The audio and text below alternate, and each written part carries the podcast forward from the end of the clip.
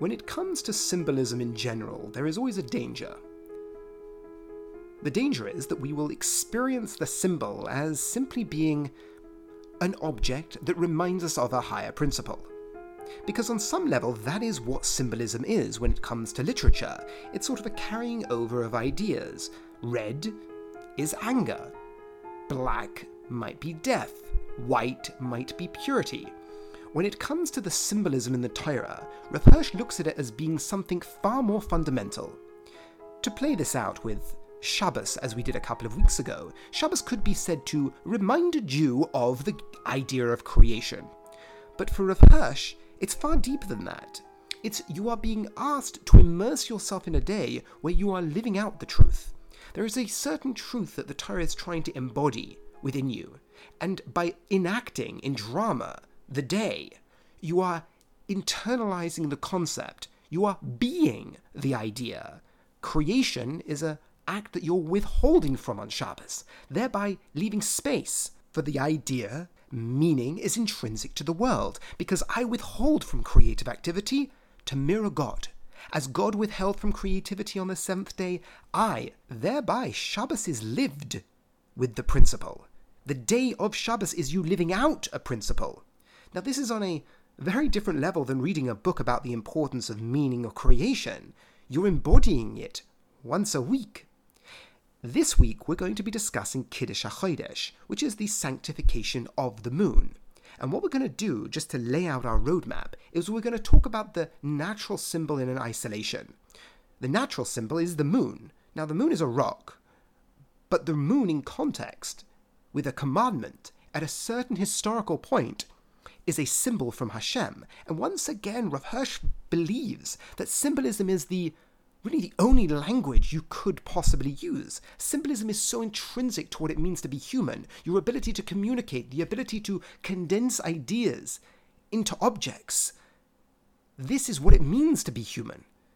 And for Rav Hirsch, the most natural religious language about giving things over in a timeless fashion is symbolism. So we have the moon symbolizing an idea that we live out in Kiddush HaChodesh. What is the historical context to that? But more importantly, at least for today, is for us to trace down not only the historical narrative aspect to the idea of the sanctification of the moon and its centrality for the Jew, but play itself all the way down to Jewish law and how the very principle that is being given over in the symbol is lived out in so many other areas. And this will not only give meaning to our experience of Kiddush HaChodesh, to seeing the moon, but also an appreciation for other halachic components that come along with it. So, let's begin. When was Kiddush HaChodesh given? Well, it was the first commandment the Jewish people got, and the context was them being slaves. Slaves to a tyrant who, no matter what was thrown at him, continued down the same dark tunnel. No matter what God threw at him, no matter what people tried to draw him out of this progress of evil, nothing deterred him.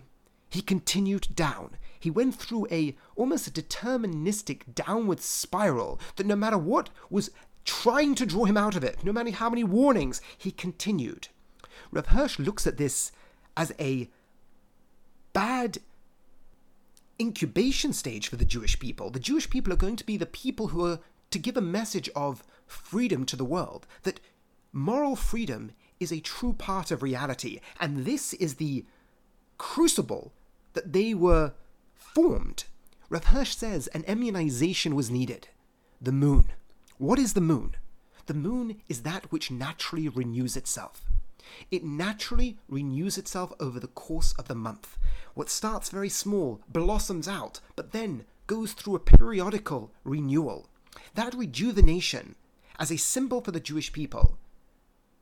The ideas kind of stack on each other, because not only is the moon a symbol of renewal, a key principle of what it means to be a Jew, but it reflects the sun.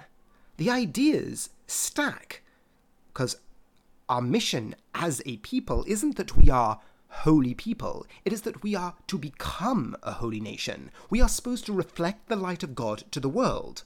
God's existence is demonstrated by the existence of the Jewish people and how we act in the world. There is an idea that if we act in a way that shows our lives are predicated on something more fundamental, we are motivated in our lives by something more fundamental than just our need to gain, our need to expand ourselves, but there is a moral impetus to our lives that we attribute to God.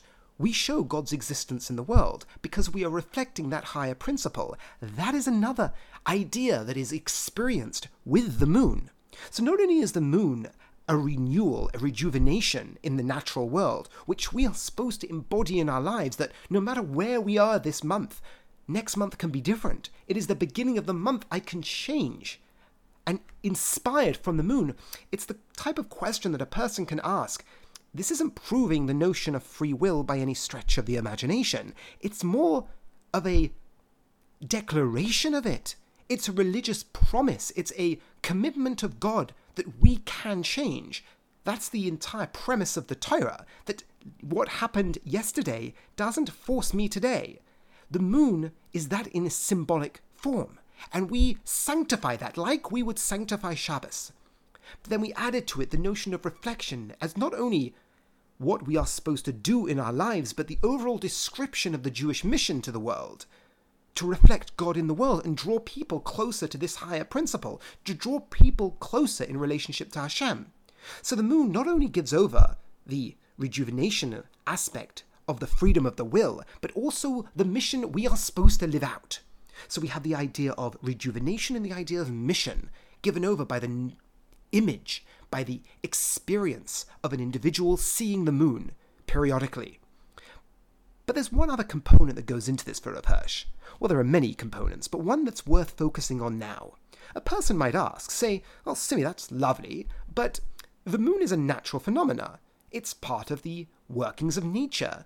It's as deterministic as it's possible to be. And if the Kiddush HaChodesh is telling me when Rosh Chodesh is going to be, which then plays itself out to when the Chagim are, it's not any notion of freedom, it's like the natural world demanding your presence.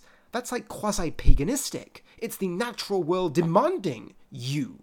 You are at the beck and call of the celestial movements. Yes, it's a image of rejuvenation, but at its core, it's completely deterministic.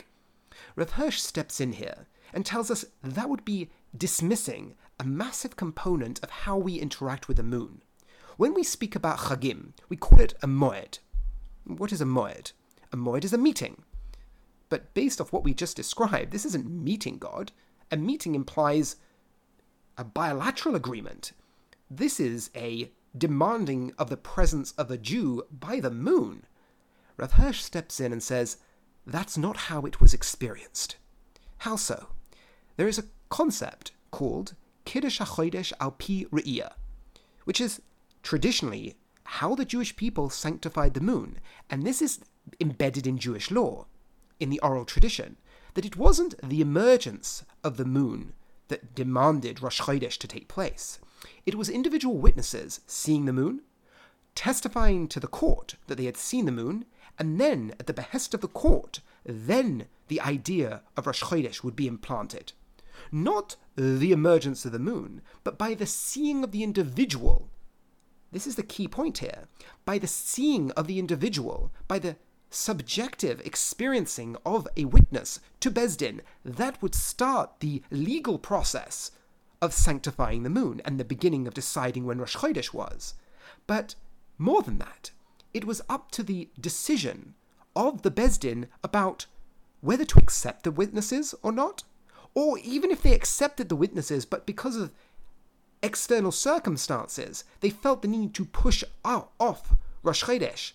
They had the legal right and the legal ability to do it.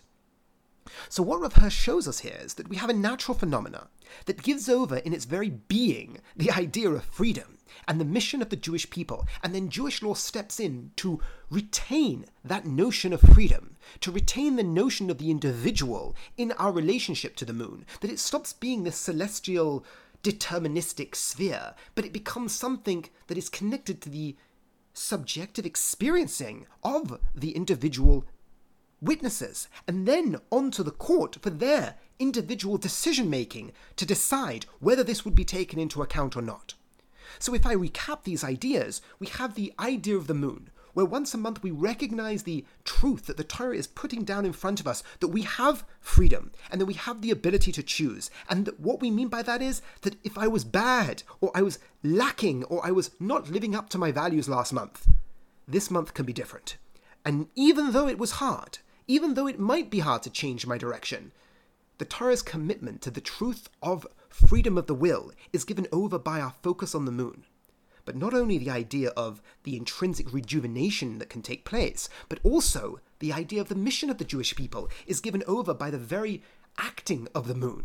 It reflects the sun, which is the goal of the Jewish people in the world. The idea of Yedi'ah Hashem, which we are supposed to spread out to the world.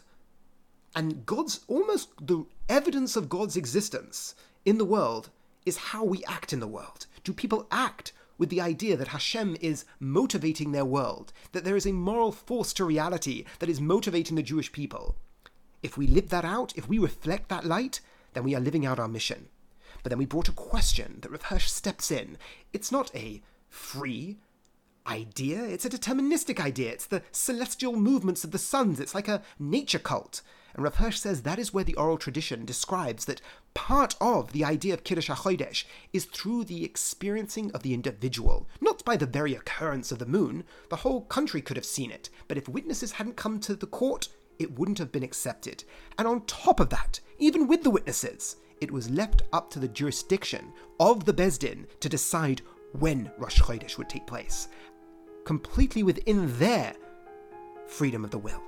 So that idea makes a moed a real meeting, because both the moon has appeared, but also we have decided. So that is Kiddush HaChodesh, the experience once a month that brings heart, that brings rejuvenation, but that brings the possibility of newness to our lives. A reminder, an experience that takes place nationally, but also individually, once a month. Thank you so much for listening. Have a wonderful week.